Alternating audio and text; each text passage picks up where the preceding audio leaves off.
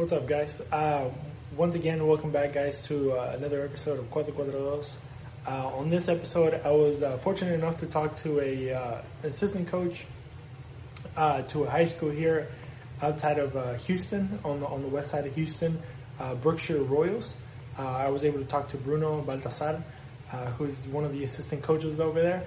Um, and I just want to let you guys know that we had a great conversation, great a lot. We talked a lot about you know what it is to be a coach, you know his his career, you know coming from Portugal all the way to to Houston, and how he ended up you know being a coach, and you know you know what the future looks like for him, and everything in between. Uh, but I just wanted to give you guys a heads up that the conversation does cut out at the end. Uh, but it was literally at the final uh, where, where I was about to actually close the the episode for the you know the episode period. So you know if you see that you know sudden uh, change or sudden you know cut off, you know don't be too alarmed. It, it was actually the end of the conversation. Uh, but you know once again I want to thank Bruno for taking the time to be able to come on the show and sharing his story, sharing everything that he has learned and everything that he's going to uh, you know be going you know doing in the future. So hopefully you know, you guys enjoyed this uh, great episode, and we'll see you guys on the next episode of Cuatro Cuadrados. Yeah, have a good one. All right. So, welcome back, everybody, to another episode of Cuatro Cuadrados. Obviously, it's been a little while since we, you know, we had shows and we actually had, you know, guests on the show. But today, we uh, we were able to find somebody that actually, you know, works with in the local community here around. Well, kind of outside of Houston, but you know, Houston adjacent. Uh, and he's actually a coach, a high school coach, an assistant coach here on the area. And you know, we wanted to talk to him and, and kind of see what that lifestyle is like. You know, obviously, you know, being a coach uh, can be you know difficult at times because you have to deal with you know personalities of of your players but not only your players but you know he's a high school coach so obviously you know you have young guys you have to mentor and stuff like that. So it'll be interesting to you know i thought it would be interesting to talk to people like that and see what you know what their mindset is and you know just kind of learn their stories. And today i have bruno. So how you doing bruno? How are you man? I'm good. And you? Good good good man. You know boca just won a couple libertadores so we're, we're feeling good you know? Um, not bad, not bad. Sporting yeah. will finish second in the Portuguese league, so I don't know about that. Closing up. So yeah, let's go ahead and get started with that. You're you're Portuguese, right? So mm-hmm. you know, can you tell me, you know, how is it how is it growing up in Portugal? I, I don't think I've ever met a Portuguese person.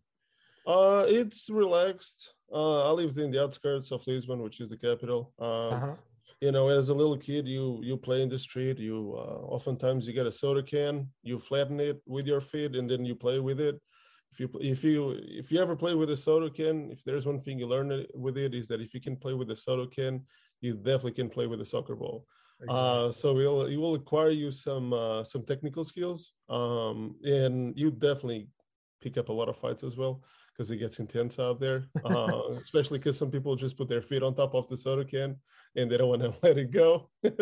uh, but it's uh, it's it's culturally is not very different as one can really think about America. Uh, the food is not it's not very different. Uh, maybe less less burgers and more like uh, slow cooking. Uh, but uh, it's not it's not very different. Um, now in terms of soccer, definitely a religion down there as big as a religion it is. Uh, much more. I mean, you can relate it Argentinian.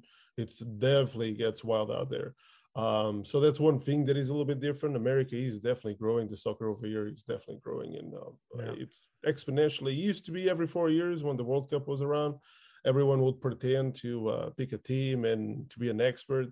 Um, but the game is getting much better. I mean, obviously on the women's side, it's always been very good, but on the on the boys' side, it's uh, we've even on the high school you, you know you're talking about high school uh, back then with the problem with high school and still is in a lot of high schools is that a lot of coaches are just uh, football coaches. They're pretending to be uh, soccer coaches. And mm. that hurts the game that hurts the little kids because these coaches really uh, they don't know what they're doing. And it's not their, really their fault. Um, yeah. you know oftentimes schools don't got the money to just uh, pay stipends just specifically to people that really are knowledgeable of soccer um, but it hurts the kids uh, because it, it stops their development not every kid can afford club soccer Uh, yeah. Club soccer can be very expensive, and yes. some some kids don't have even the transportation to go uh, to club soccer and practice every day. So it's uh, you know via high school, public high school, at least they have to be there every day.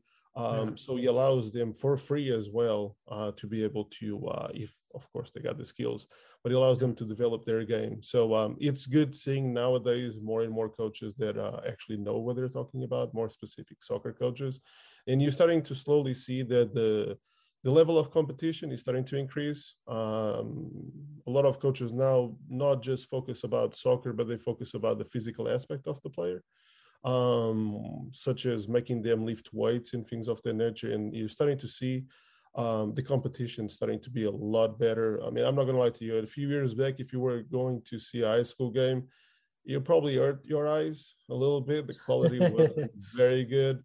Uh, but it's slowly even even you can go to a 4A school uh, competition, which is uh, less population, and mm-hmm. you can get very good games uh, out of there. So it's starting to really grow. Um, kids are starting to have a passion, coaches are starting to have a passion, and schools starting to see the worth in it. At least administration is seeing the yeah. worth in it. So before we we because I have questions about the whole you know high school situation, high school soccer. But mm-hmm. before mm-hmm. we get we dive in into that because I you know like I said I have multiple questions. Mm-hmm. Tell me how you know how a guy from uh, you know from Portugal from Lisbon, you know makes it all the way to to Texas. How how was that ride? How was that journey? Uh, through depression uh, if I'm honest with you. Um, so I was with the youth levels of Sporting Lisbon, which, uh, if mm-hmm. people know about Ronaldo, Cristiano Ronaldo, he, that's the team that he started as well. Um, and um, I was there. I mean, he's obviously a little bit older than me. Um, I, I played against him. We played. We used to scrimmage oftentimes the older uh, levels. Um, and so I was, you know, left back. I was pretty good as not so much technicality, but more IQ of the game, which allowed me to be good, a smart defender. Mm-hmm. Uh, which, of course, years later, it makes sense as a coach if you have a good IQ of the game.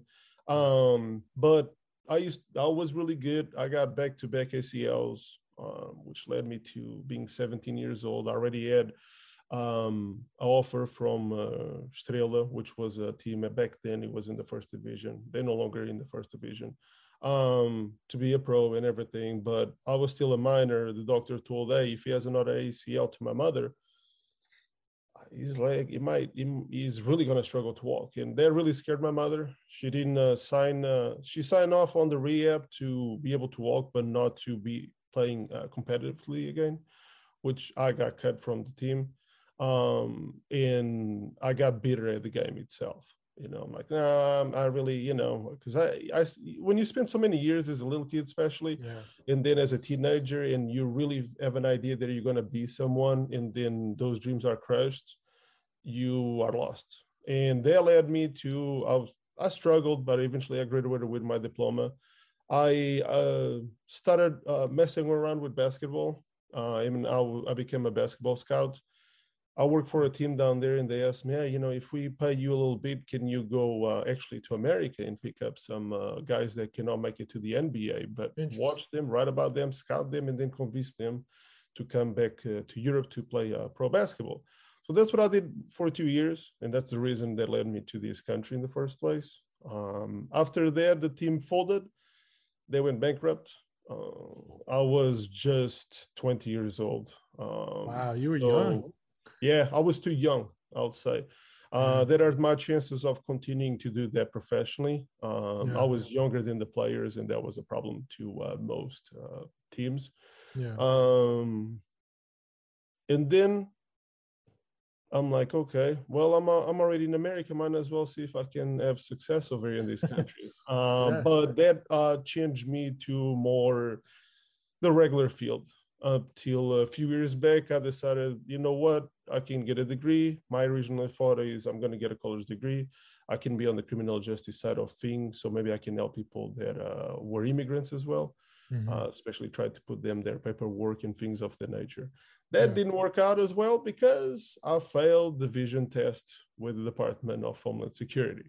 So once again, I had to redesign my goals, and that led me to okay I love soccer. I can actually be a coach if I can teach in high school, and yeah. that's how I became a teacher. And now, fast forward, uh, a coach as well. Uh, what so what what do you teach? Uh, I'm under the social studies, but I teach psychology and sociology. Oh, so trying to find the reason why I continue to be depressed, but yet have a smile on my face. hey, that, that's me right there, bro.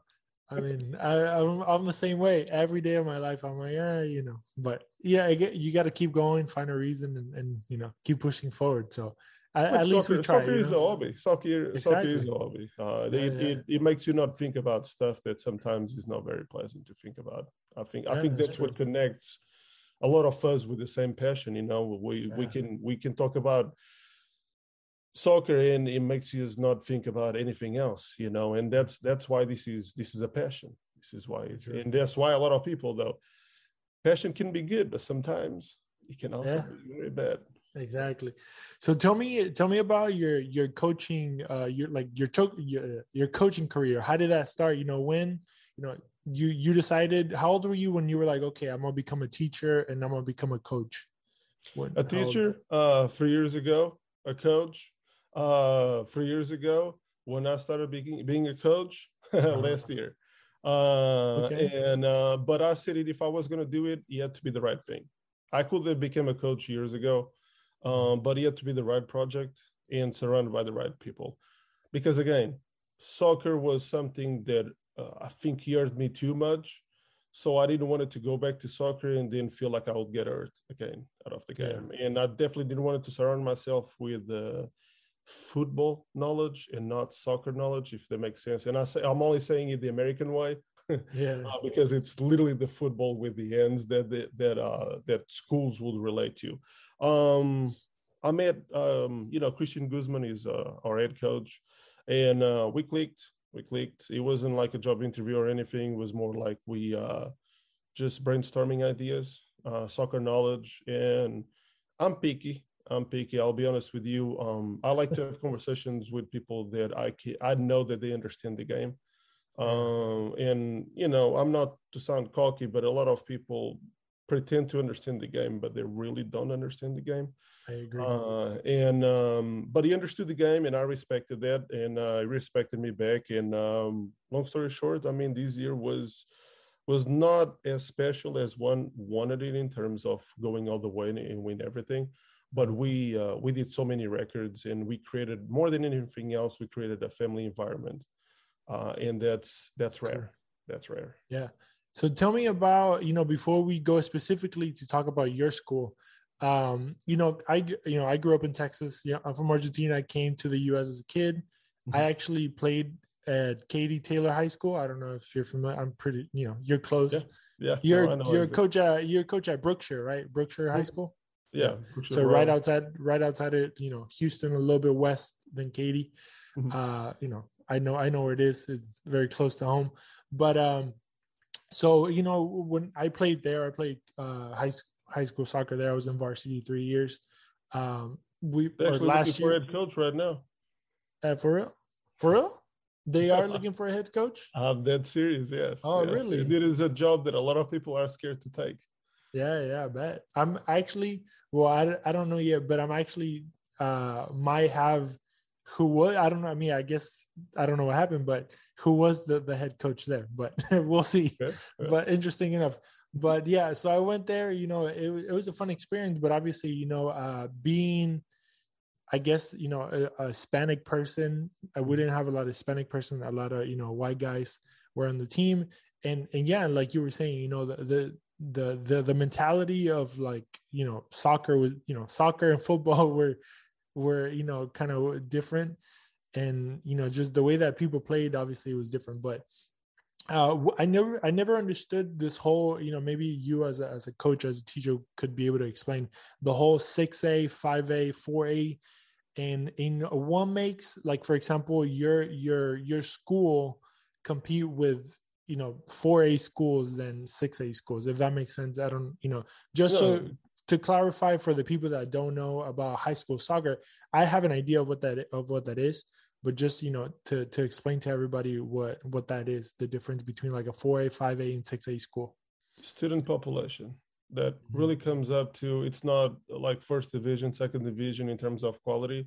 It's just student population in the body that you got. Um, for example i mean this season we went against uh, morton ranch which is a 6a um, yeah. and we beat them up and we are a 4a so it technically in terms of tiers we have basically 10000 uh, 2000 2000 students less than morton ranch so obviously, as a student body, especially in a public school, you you have to play with the people that that you got exactly. that is a student yeah. body. So let's say if I got two thousand more students, your pool is it most bigger. likely allows me to have uh, much better options exactly. which also leads to the next problem which is if you got a less student body population like for example at brookshire royal we have less than 800 students uh, really so it's, it's, a small school it's tiny yeah. Exactly. And that's, uh, and of course, not everyone is a boy, not everyone is a girl. So let's exactly. say that 50 50, then you got 400. 400. Yeah. And not every Jeez. 400, trust me. yeah. First of all, cares about soccer. Second of all, should ever play soccer right uh, so and then but that that leads to the next problem it which is these 6a schools because they got so many uh, students yeah. it can be 2000 3000 some of them got almost 5000 students That's crazy. they can actually have a, a, a varsity team a jv team and yeah. a freshman team which allows to develop these players True. we for example we had a jv team but in our district, we were the only one that had a JV team, and we have to play during uh, during their season or regular season, one would call it. We have to play in our district. So what happened is we uh, during um, during the district play, that's what they call it, the preseason, the, the regular season district play. Uh, we have to travel to these teams, and we can only bring our varsity. And then later in the season, what ends up happening is that the JV ceases to exist because yeah. there's no no way we can pile up two different buses with different coaches with different people at the same time go to different places. And that's really the difference and hurts the game between a 6a and oftentimes a 5a compared to the 4a in 4a you don't really got jv and even if you got jv it doesn't last more than the preseason in the preseason you can set up scrimmages games against the 6A schools oftentimes also that leads to the next problem. A lot of 6A schools don't want to play 4A schools because if they lose, it looks really bad on their resume. And a lot of yeah. coaches they they come up with these excuses our schedule is full. It it's not. They just don't want to play us. Yeah, yeah, yeah. Uh, and uh, and and and it's that's what people get it wrong. Um, just because it's a 4A, it doesn't mean that it's a less quality team compared yeah. to a 6A. Obviously, especially if you are in the Katy area, the 6A schools are powerhouses. Yeah. Uh, you got Seven Lakes, which is nationally ranked over and over and over and over. They are nationally ranked and they didn't even won a state. Uh, so, you know, so the competition in Katy is fierce, uh, very, very fierce.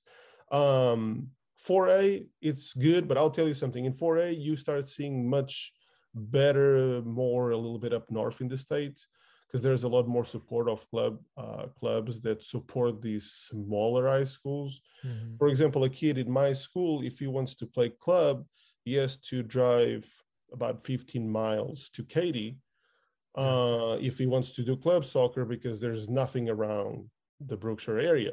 And the thing about it, that too is that that leads to the next problem. A lot of these Katy uh, schools, the the, the parents are more financially stable, which allows them to just pay the fees and drive the kids to go to club soccer. The problem with us is we don't have that.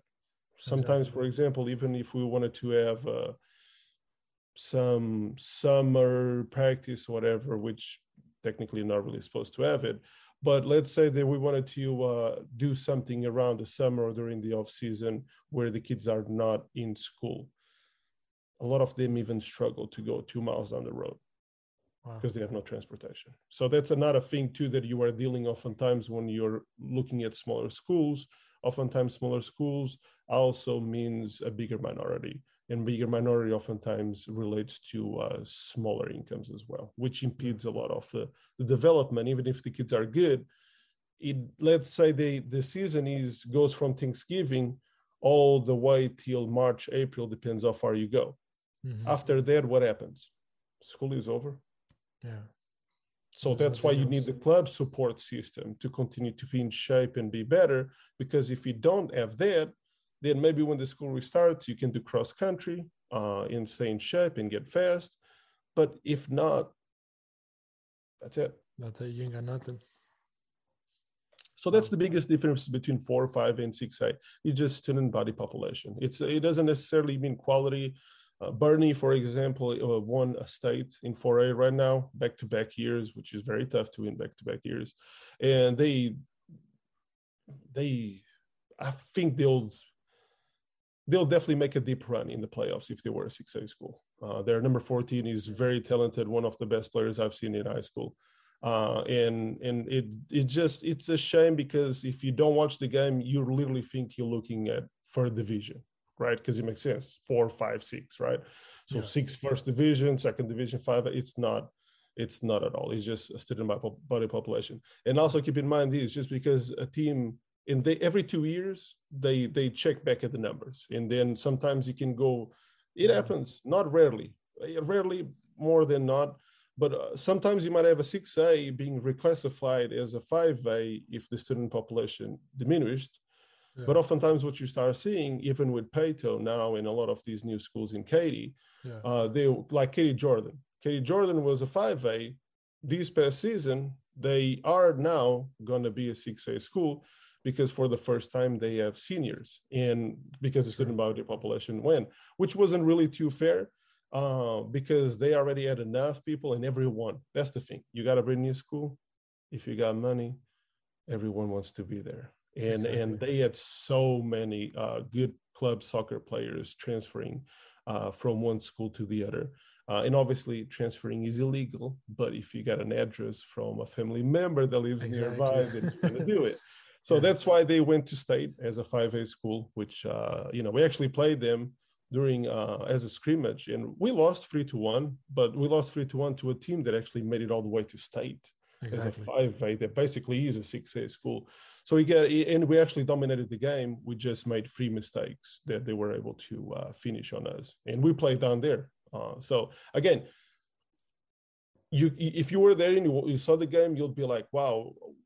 I don't even know if there's a difference between 5A or, or 4A or anything exactly. like that. So it just it just depends. It's just it's, it's important for now for people that are not familiar with the high school system to mm-hmm. understand that yes, technically, because you got more people, you might have bigger quality, uh, or at least you got more bodies to pick, but mm-hmm. it's not necessarily a must. All right. So I got two questions. Mm-hmm. I'm gonna I'm gonna say it. I'm gonna say them right now, just so I don't forget them. mm-hmm. But because I I imagine you guys have uh, do a lot of traveling. You know, obviously being in Brookshire, like you know, it being like a small town, you you usually probably have to you know go against other small towns Therefore, your traveling schedule might be, you know, a little bit harsher than, you know, maybe if you're in Katy, you know, like I was, you know, you go Cinco Ranch, Seven Lakes, you know, fairly, fairly around the area, right? So one question is about traveling. And then after you enter that one, I wanted to ask you, you know, what's the process of of you guys, you know, picking the the guys for the team? Because obviously your your the population of the school is a lot, you know, smaller. So, you know, how many guys do you have, you know, going out for tryouts? You know, how many guys do you get to, you know, to pick for the team? Mm-hmm. And, you know, how hard is is the whole process? You know, obviously, since you don't have the numbers to, you know, pick and choose or mm-hmm. or to be picky, you know, but you know, it's like maybe you can't be picky. You know, you just gotta have to get a guy that maybe he's not at the level of the other guys, but you know, maybe bring him in and have him, you know, grow as a maybe uh, freshman, sophomore, whatever. So by the time he's a senior, he could be ready to to play with the you know with the big boys. So go ahead. So in terms of traveling, um, yeah, sometimes we drive about 50 miles or so uh, to go to some away games. I'll I'll be honest with you. Uh, the biggest thing with trouble uh, with it's finding transportation itself within our district. There's such a, uh, a bus driver shortage. It's kind of all around. Uh, but that's that's one of the problems that we have more than anything else. Of course, when we make it to the um, playoffs, oftentimes you pick you play against teams like, for example, we played Mejia, which is in San Antonio, and uh, we have to pick a neutral site, and we drove all the way to um, uh, College Station, basically to have the game, which for us, I mean, for us is an hour and a half to yeah, one hour and 10 minutes. For them is like an hour and 40 minutes drive. So it, it, it, can get tedious, especially in the playoffs when you're playing uh, teams that are just all around. I mean, you can go to Humboldt too. You can, you know, it, it, you can be all over the place. And, the, and these sucks because these kids sometimes are not accustomed to it. And then being on the bus for like two hours and you arrive like an hour before the game and they're like falling asleep. Yeah. It, it hurts the game. It hurts the game. Yeah, uh, and you do have to warm up and get ready to to play as a little kid that you're not accustomed to it, especially because you don't do club soccer, that hurts. That hurts. Um, yeah. That's something that it hurt us, for example, during the playoffs. In terms of um, what was the second uh, question again? Sorry. Uh, like since obviously the pool of, of students oh, yeah. is a lot smaller, how, how's the process of, of picking a team to, to compete? So the uh, the one thing I'll I'll tell you about Royal is that um, I would say these my head coach might be on me about it, uh, but um, it's the most popular sport. Uh, it's we are primarily minority Hispanic as well, so everyone does love soccer. Is the uh, major sport. Mm-hmm. That is the sport that we are very good at year after year. Um, you know, we are still developing the other programs, but soccer is the one that is is is the clear cut favorite, successful program that we got going on. Uh, so I would say these, you might not like it, but um, I would say that we have a lot more people to try out that should try out, uh, if that makes sense. There's, yeah, yeah, there's yeah. It's about 60, 60 to 80 people. Um, I think this year coming up, we we might have, we might have, it might even be more. Uh, which is not necessarily bad. Trying out is not bad at all. You know, yeah, um, yeah. we don't like to cut people. Um, I'll say it. Uh, I believe in cutting people, but that's not really uh, the way the district want us to do it. So, in which I get it, you know, um, sports in high school uh, are a way to get yourself busy and pulls you away from maybe other things that you will be doing otherwise that are negative for you. Uh, so yeah. I definitely understand that. Um, it, it helps us to have the JV team because we definitely need a JV team to pile up uh, all the 25 that don't make it to varsity. Um, of course, you want to have more than 25 because if you fail every six weeks your grades, you can actually not play the six weeks uh, afterwards. So you you do got to have more than 25 options. Uh, that's injuries to you and things of that nature. So you want to develop, especially on the JV, but th- that creates the same problem again. Like I told you, this past season, for example, we had about four games on the JV, and that was it because no one else in our district had JV teams. So the only way that we could try to tell them was that, hey, look, come to practice. You never know. And actually, I kid you not, the about the six, seven, eight people that continued to stay in practice, they all ended up at some point in time uh, starting at least a game on varsity, uh, even if maybe they weren't necessarily ready for it. They started it because some of the games you got it off in, some of the games we knew that it would be the other team regardless. So we wanted to give minutes, playing minutes, meaningful playing minutes to see how uh, much more they can develop. Because one thing is practice, but you never develop as much as you develop during game action.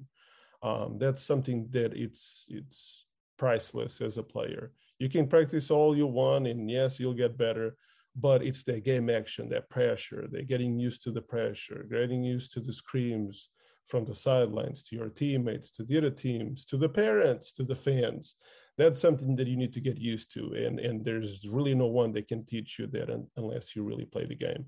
So that helps us. I mean uh, we had a player that uh, really ended up this season being one of the starters and he actually had never played soccer uh, before he even hmm. uh, did a tryout. So his game really um, went very high in terms of skills. Of course, here and there he felt self-conscious about himself. So the mentality mm-hmm. aspect of it wasn't really there, and he still was not there. He's still not there. I just had a conversation with him two two days ago about it because uh, he wanted to quit. Uh, for next season, he didn't want to play, um, and I had to convince him that, yeah, dude, you bro, it's the first year you played and you already had a starting spot on a team that made it all the way to third round. Um, so you you know, yes, I do understand that you're looking at the negative things you have done, that wrong pass, that being scared on on the divided ball and all those things. But I mean, as a player, you're gonna mess up multiple times sometimes throughout the game. I mean, you got, for example, Ronaldo. I mean, up till uh, last month, he spent about two months that let's be honest, he, he sucked for two months, and that's my favorite player. Uh, but up till last month, when he started scoring again for two months, it was rough. It was rough, and that's that's a legend. I mean, Messi, you Argentinian. Messi this season, I don't I don't know about that. yeah, nine and six. Yeah, it's just not there. so that's that's yeah. that's why it's useful uh, to have a lot of players. Um, we don't necessarily. Um, we just uh, you know uh, went to see the eighth graders too because they're about to yeah. come up. Um, they look good. Uh, the seventh graders need development, uh, but the graders look good. They've been playing for a few years. They really never had a coach, so that's they they raw on the edges but they have chemistry already because they they they almost all best friends and that's mm-hmm. going to bring about 20 good options that are going to compete and make up for the seniors that are leaving uh, the program and you were going to lose some good seniors wilson uh, was probably one of the best midfielders we've ever had uh, ab garcia too one good striker midfielder that we're going to lose uh, we're going to have aldo which mvp of the district um, all state honorable mention um, amazing player. He scored, I believe, 33 goals, 11 assists. He broke the records for all time for Royal, most goals scored in a season. He actually broke uh, our uh, head coach record because our head coach used to play for Royal and he uh, broke his record huh. for most goals scored. but um, because some of the games get out of hands, uh, yes, we don't have JV, but these these these games they got out of hands allowed us to make a lot of substitutions in the second half, and we basically were putting the JV out there. This coming season, we're able to already convince a lot of the Katy schools. Um, we're going to be in the Katy tournament uh, again, so we're going to play a, a lot against uh, 6A schools. So we already have about six to maybe eight JV games scheduled, which is going to be really good, uh, good. for the for the week for the season coming up. All right. So you were talking about uh, eighth graders. You know how you, how you went to go see them, kind of go check them out, and how you were able to uh, to like you know secure, I guess some some games, you know, with some Katy schools for the JV uh, squad. So my question to you, you know, how how is that going to be? Uh, how many coaches are is in the staff and you know with the team? Because you know obviously you're the assistant coach. You have mm-hmm. what was the name of the coach? Chris uh, Christian Guzman. Guzman. He's mm-hmm. the he's the head coach, the assistant coach. Is there any more people in in like the team, the coaching team, or you know, are you going to be taking care of of the like the the JV team and the the newcomers? How does no, that Devin, work? Devin Lysing is the is also the assistant. Uh, we both oversee the JV. Um, uh, Guzman doesn't really oversee the JV. Uh, it's more up to us to develop them. I mean, he's of course at the games, and he, uh, you know, we talk, we have a good feedback of it. Uh, mm-hmm. but we use the same formation uh, from the varsity team, so at least the players are accustomed to to use the formation. So if they get called up to varsity, they already know what is more or less expected of them. Um, we run a tight ship. Um, you know, ideally, uh, and I think as things are going to go a little bit more forward, uh, we're also going to have one of the JV coaches starting to uh, coach the eight and seven graders. Uh, it's beneficial because their season is right after uh, the uh, high school season ends, and it just runs for about a month. Oftentimes, it's just either way a tournament or four games. That's how it works across um, the Texas uh, school system, at least. Um, so it gives them a. It's supposed to just give them a taste I don't like that because every game that you play uh, and it starts zero zero, it's competitive. Um, so you, you you you play to win the game. You don't play to just have fun. At least not as a grader, uh, in yeah. my book. Of course, you got you got to have fun, obviously, because if you don't have fun, you're gonna quit. Uh, so at that age, you you got to it's you got to make it a balance, uh, but you also got to take it serious and that's that's something that um, I believe that one of the JV coaches should do, and also to make the bridge in terms of hey, you know, this is what you expect, this is what you know what I see you good. Maybe over the summer you can work on specific things. especially it's not oftentimes we got freshmen that make it to our varsity. I mean, we had uh, Roy Escobar was an example of a player that uh, is a striker that that made it as a freshman, but it's mm-hmm. very rare uh, to find freshmen that make it to our varsity just due to the quality of uh, the game we got.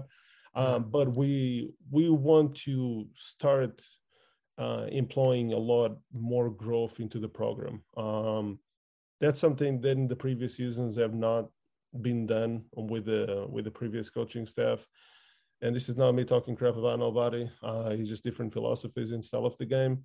Uh, but we when we joined forces this year, it was all about changing the program to become an elite program uh, within the state of Texas. Uh, and and we're starting to do things differently. We started getting players with uh, offers to go to college, which most of them never really cared about their grades because again they're minority and they never thought they could you know get scholarships or college for much if if not free much much cheaper because of their uh, soccer skills and um, so that's that's something that now they're starting to realize and and let's be honest um, the work ethic has to start in the classroom and and even as a club so as a club soccer is a little bit different because you know your parents are paying for it um, so it, there's a different pressure applied to it.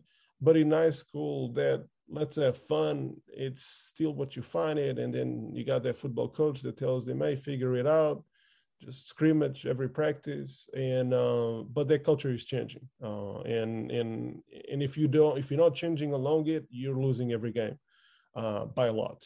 And uh, so that that their work ethic starts in the classroom. So if they got a work ethic in the classroom, that's that's going to be easier for me to also coach them uh, after the classes, uh, you know, and that's something that we also changing slowly at Royal.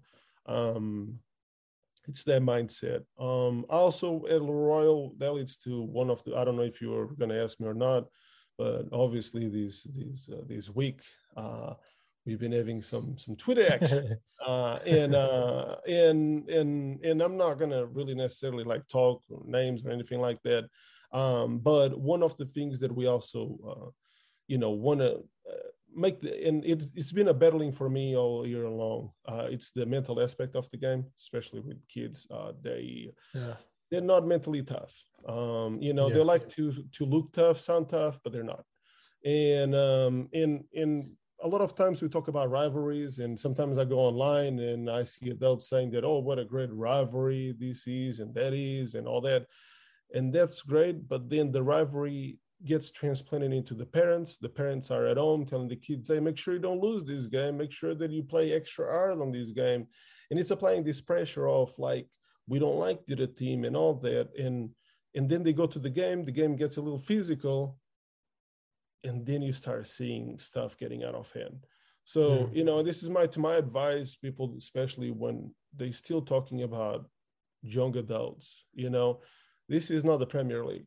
Uh, you know, these these Premier League players are accustomed to it, and even then, sometimes there's there's some some there's some action out there on the field. Yeah. Um, so you know, that's that's that's one advice because uh, a lot of coaches, one of the things they don't like to do is, like for example, a lot of coaches pick the other side of the field to coach because they don't have to deal with the parents. Uh, that's that's sometimes one of the sleek things I see it uh, yeah. you know, because a lot of every parent is a coach.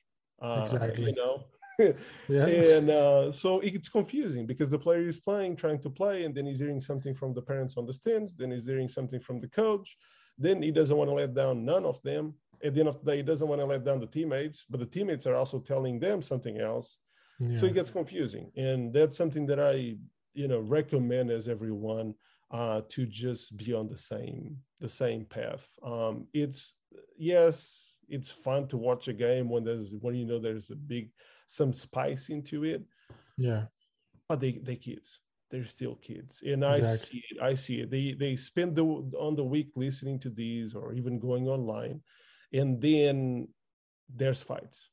There's fights. There's literally fights. The game gets physical, and then there's fights and and then go back online and then i'm reading about fights that happen and adults are blaming this and blaming that the truth is the fault is the the adults that are enticing these rivalries there are no rivalries it's just it's a game you you win it, you shake hands, you lose it, you shake hands. You know, you learn. You only get better also if sometimes you lose. You have to sometimes feel the pain of losing to understand that maybe you need to work harder.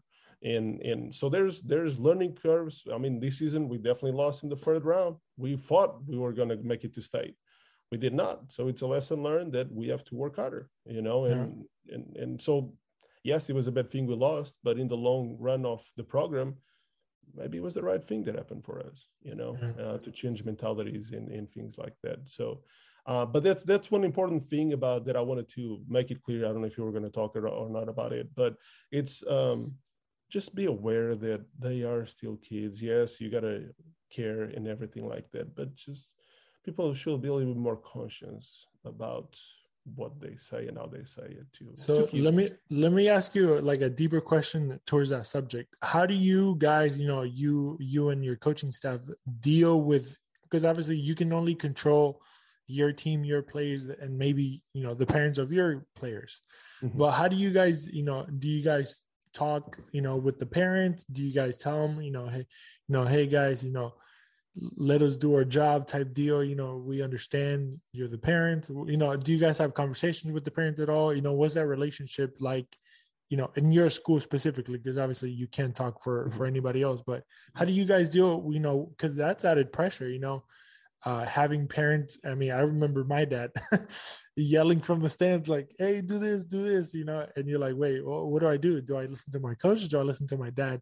And like you said you know and you, when you're a kid when you're you know 16 17 18 years old you know you don't want to let your parents down but then also you don't want to let your your coach down you know your teammates.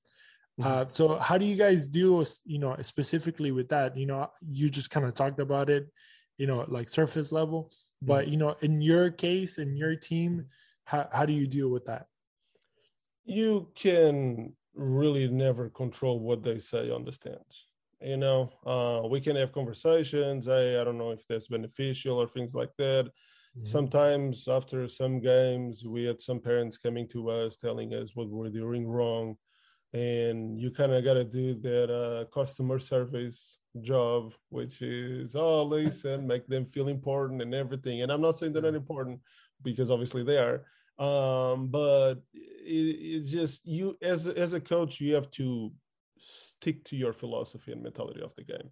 So you have to, yes, listen to them, but take it only what it, what it's beneficial. On the stands, you can't control it. You can't control yeah. it. You tell the you tell the players over and over to listen to you, uh, you know, because they we are the ones that spend all the time on practices out there with them one-on-one trying to make them better so it's trusting the process and that's see that's the thing when the players are aware and they understand because they spend a lot of times watching soccer so they get a they get a pretty good idea if they have a coach that understands soccer or not yeah. so if they have a coach that uh, they, they look up to because he understands soccer then they're going to buy into the coach oftentimes than what the people in the stands are saying, even if it's their parents. And that's yeah, something that I have seen over and over. But if it's a coach that he doesn't really know what he's doing, and then know that the coach doesn't know what he's doing,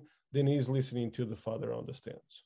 Yeah. And and I see they you might be in Spanish, you might be on a different language that they believe that the coaches might not be able to understand it.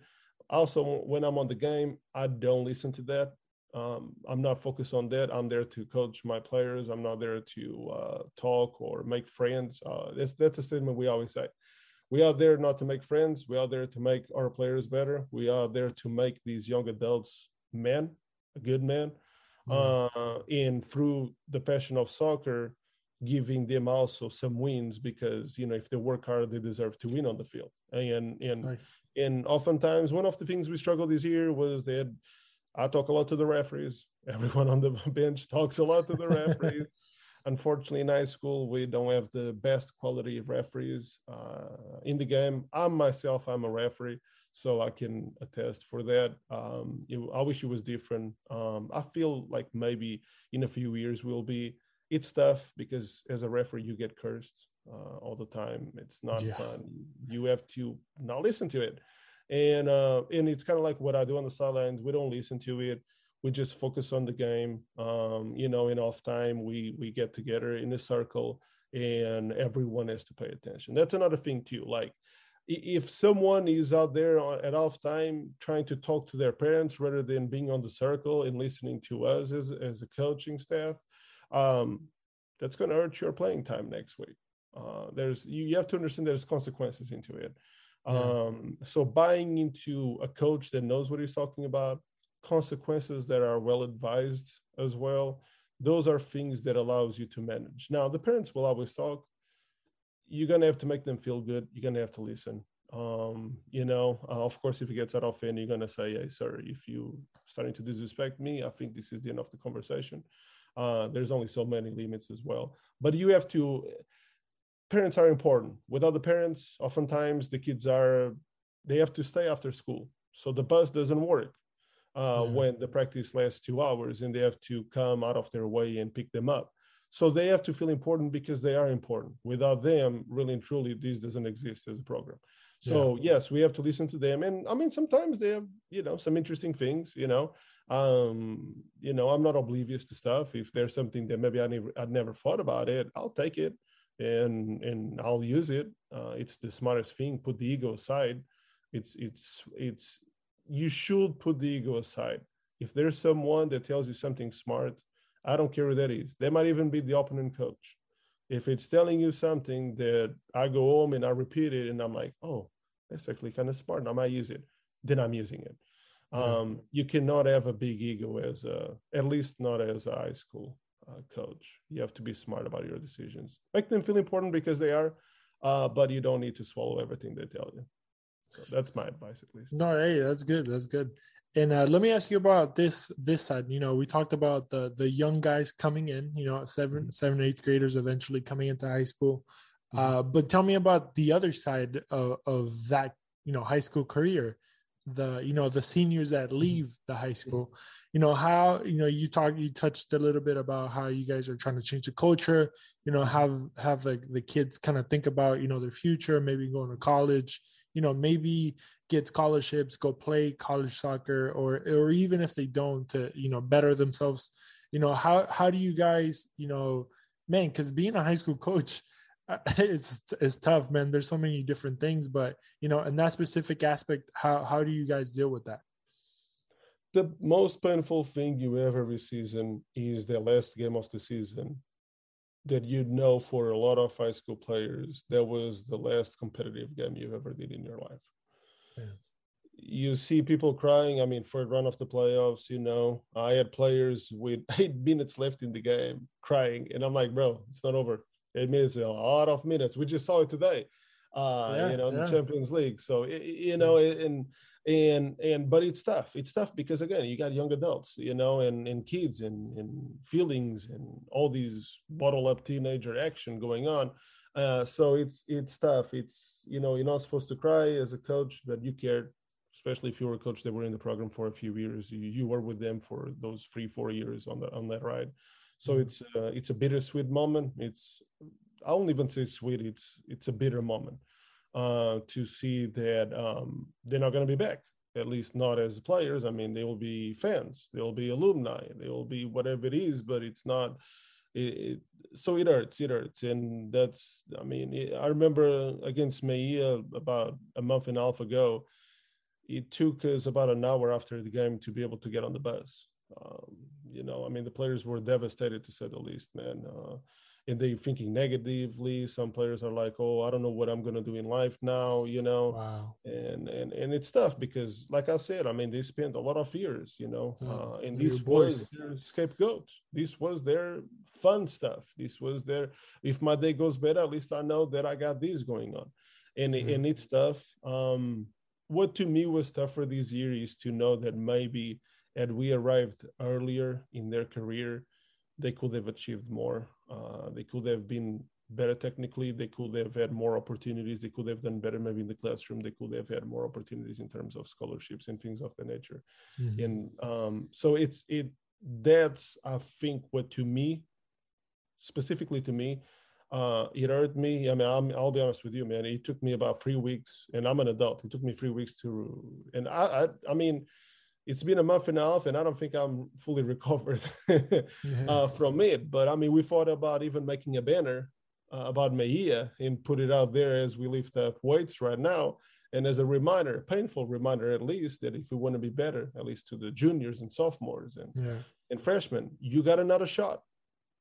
Yeah. The seniors don't anymore yeah. you know and and so it, it's as much as it is bittersweet it serves as motivation because now we got these kids that never felt that pain before and now it's going to lead them to next season taking these a little bit more serious because nobody likes to be in pain for exactly. the seniors i mean uh, unfortunately there's nothing that we can do like in terms of if they don't get a scholarship that's that's basically it but that's another side to it. Maybe uh, we can try to entice them hey do you like maybe being a coach? Because maybe if you can go to college you can get your certification you can get your bachelor's and then you can come over here you know every year you can you know you be an assistant for a little bit or a volunteer assistant or whatever help out in practice and stuff like that and one day you can give back to the community you know and and yeah. and still and still be involved with soccer which is a lot of these kids passions.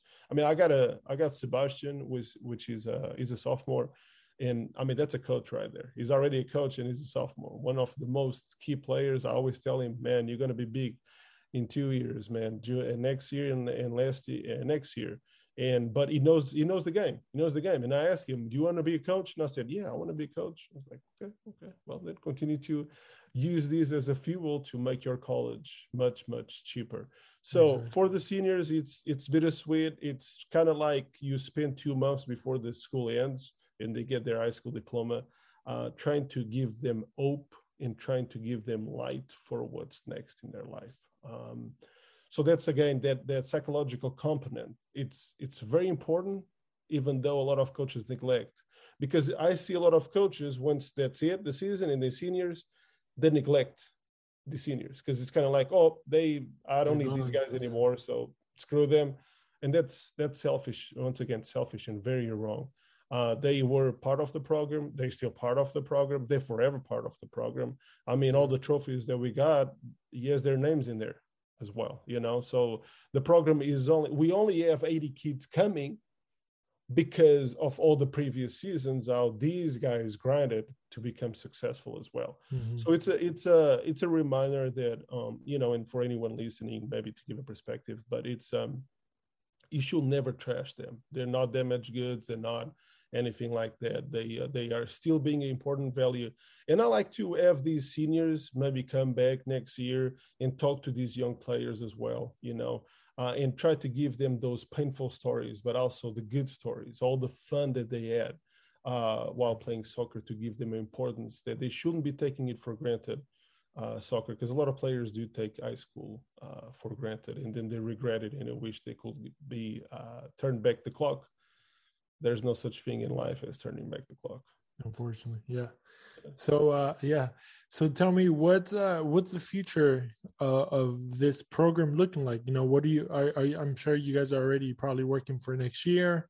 Mm-hmm. uh you know what can you maybe share uh, you know without giving all your secrets can you mm-hmm. just kind of give us an idea of what you guys are working towards you know towards the future as mm-hmm. a team and then maybe you know personally you know what what are your dreams or aspirations mm-hmm. uh, as a coach or whatever it may be you know um, yeah um, without trying to give too much um, right now we're working in uh, not so much conditioning because conditioning wasn't a problem eventually going to have to work on speed power speed was a problem. Uh, 101, uh, especially when we went against 6A schools, was a problem.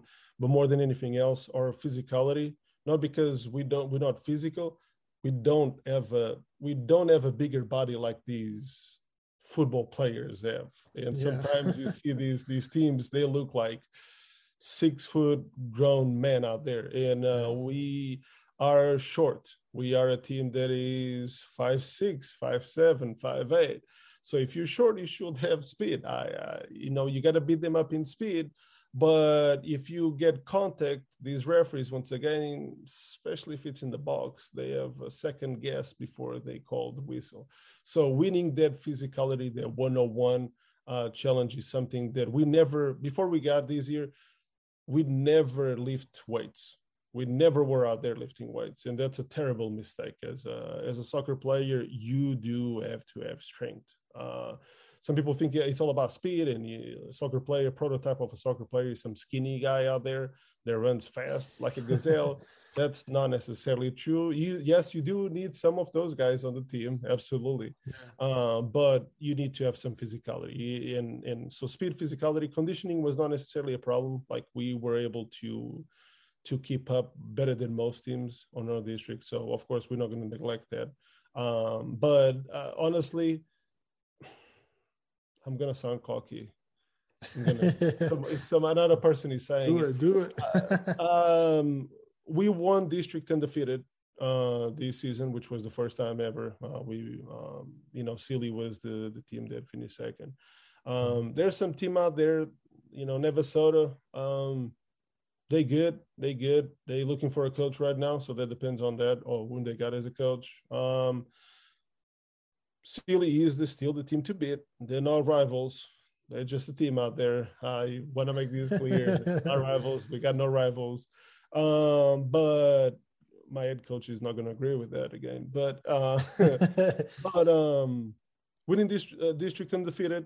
Uh, we have two less teams. We're losing Rice and Columbus. Uh, so we're going from an eight team district to a six team district that mm-hmm. sucks and hurts because technically we lose four games uh, and that hurts because i like having two games a week it helps especially when we get into playoffs and sometimes you play back-to-back days uh, in later stages of it and travel and all that um, and it's quite impossible to set up scrimmages when other districts are going on uh, yeah. so that, that that's a struggle um, making it to state that's honestly, uh, you know, I don't like to jinx it, but winning state is the ideal scenario over here. But I don't see a reason why we won't make top four and make it uh, to state. Um, even this year, that's what it was supposed to. We were ranked up there very high too, and all that. Uh, and by the way, it was funny because we were talk- we were talking a little bit ago about um, terms of population. East mm-hmm. East Chambers to give you an idea, and I give my I think I gotta take my head off to East Chambers. You know, East Chambers good, great this past season.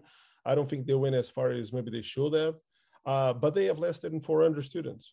Wow. Less than 400 students. I mean, that's to me, it's amazing what they're doing out there uh, with less than 400 students. They went deep on the playoffs. They were uh, they were supposed to play as deeper in the playoffs, um, but that didn't happen. Uh, Stafford got in the way, but. Um, so yeah, I, state for sure, state for sure. It's uh, if we don't get cocky uh, and we bust butts like we're supposed to, um, def I don't see I don't.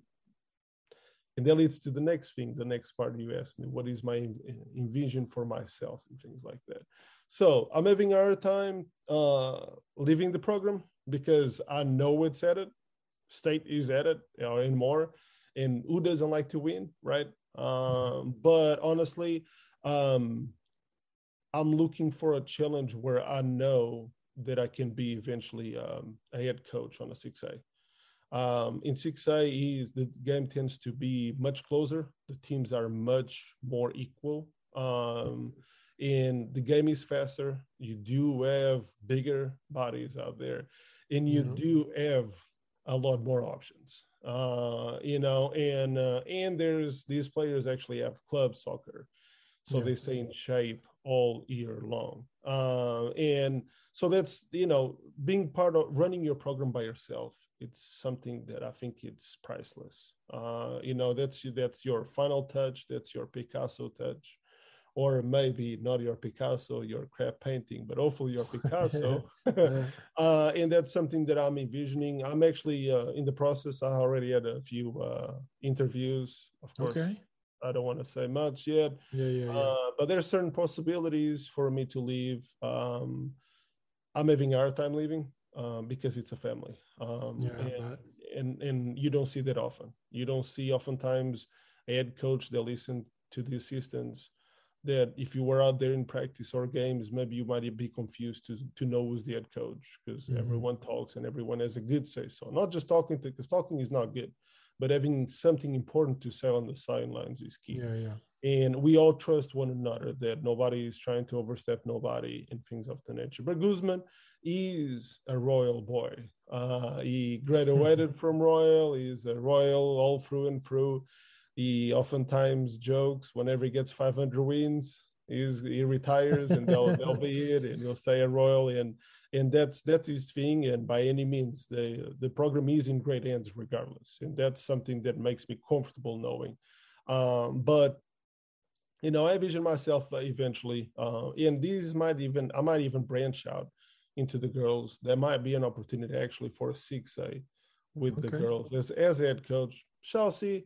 Um, but you know, I got some stuff brewing. Um, I'm like royal and like most people that should be in this field.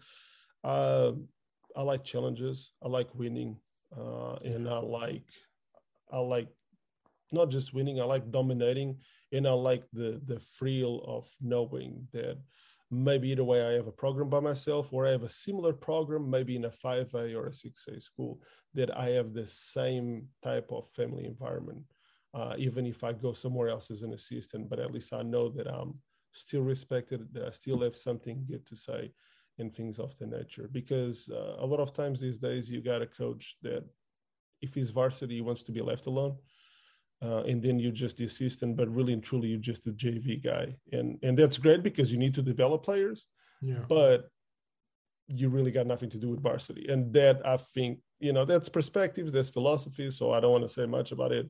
I don't I don't think it benefits anybody because if my game is finished and I'm on the sidelines, I should still be able to tell you maybe hey, I see something. Hey, uh, you don't have to do yeah. it, but I see these that maybe these might help you. But a lot of uh, a lot of coaches don't necessarily like that because they honestly they feel threatened that the assistant might take their jobs eventually. Um, mm. And yes, it is high school, but like I said, people do get I don't want to say fired, but they don't get their contracts don't get renewed. Yeah. Yeah, Different phrasing, same situation. yeah, yeah, uh, for sure. You know?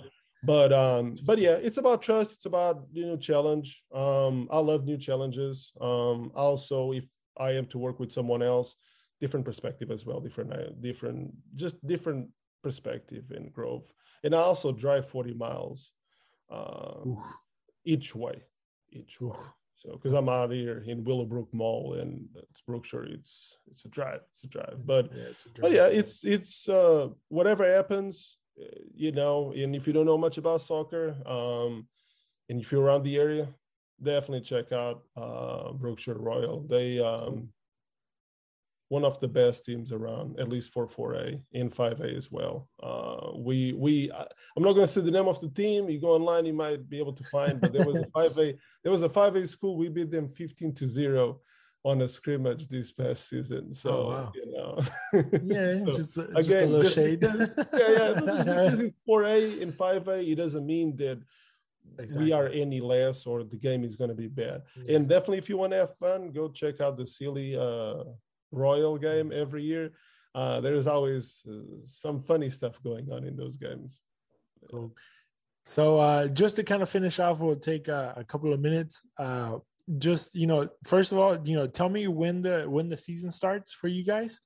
And then just uh you know just a, a few minutes let me know uh you know what you personally what kind of coaching style do you like? You know that you maybe you see on tv maybe uh jurgen klopp or guardiola or whatever maybe what do you try to mimic you personally? Mm-hmm. and then we can close it off with that Right. So uh, practice by UIL because you have to follow UIL guidelines. Practice starts the week after uh, Thanksgiving.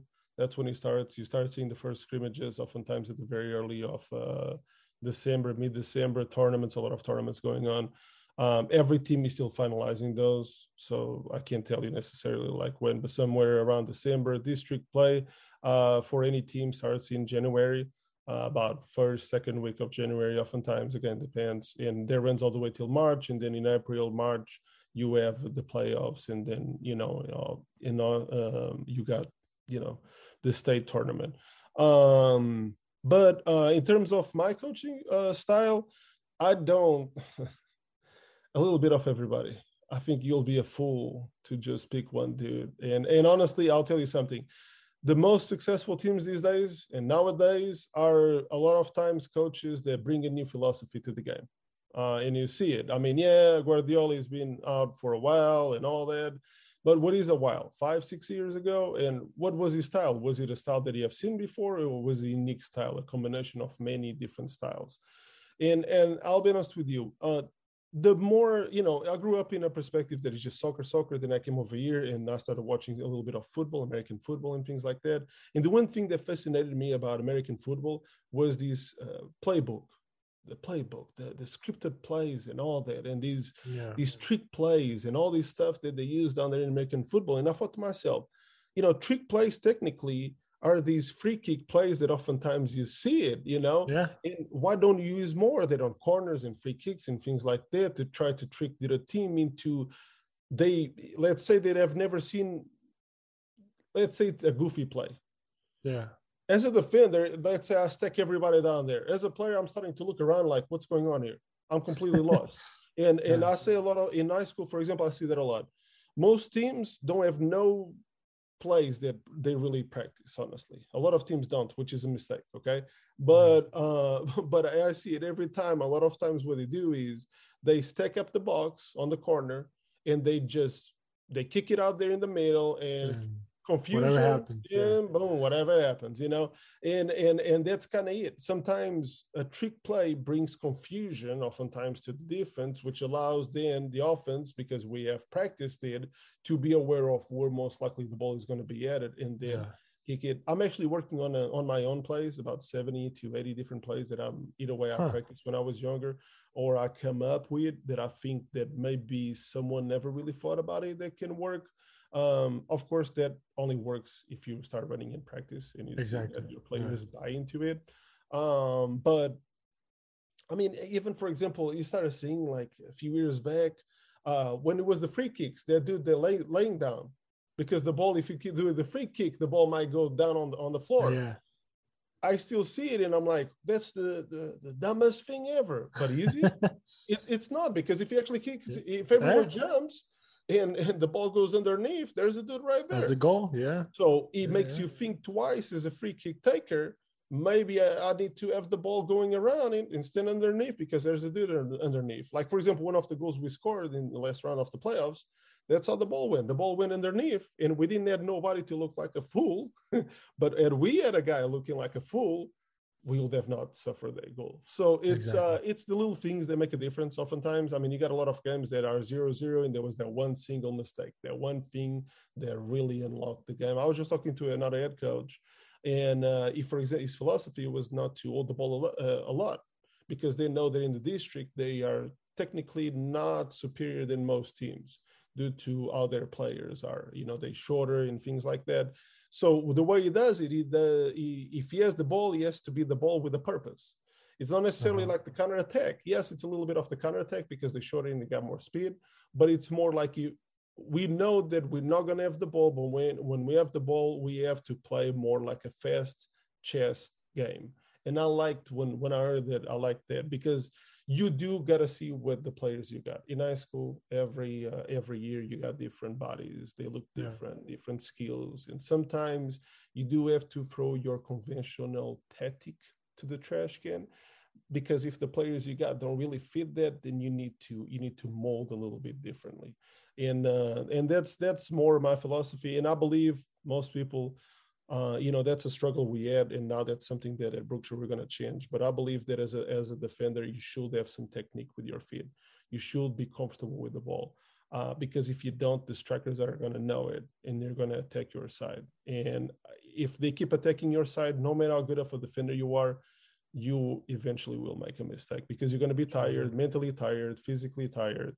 And one mistake again in a close game that's that's all it takes. And then especially in high school you if you if you go down one zero you and you're not accustomed to it that's going to be tough to overcome yeah. you know but that's my philosophy. It's literally a mixed it's like a i don't want to say it but i say these often but people don't get it. It's kind of like a chicken noodle soup yeah All right, guys. So as you as you saw, obviously the video ended right there. But basically, his last thought was how you know philosophy, like his soccer philosophy, was kind of like you know chicken noodle soup, basically a mixture of everything. You know, a little mix of different philosophies. But but literally, that was the end of the conversation. So once again, we want to thank Bruno for you know coming on and jumping on and sharing his story, sharing his uh, perspectives, his views on the game, and everything that he's doing for you know the high school game uh, here in Houston. Uh, but other than that, thank you guys for um, for watching or listening. If you're listening, uh, you know, don't forget like, share, subscribe, do all that thing, do all those things. But once again, thank you. Y'all have a good one, and I hope y'all enjoy the, the rest of the day. See you guys.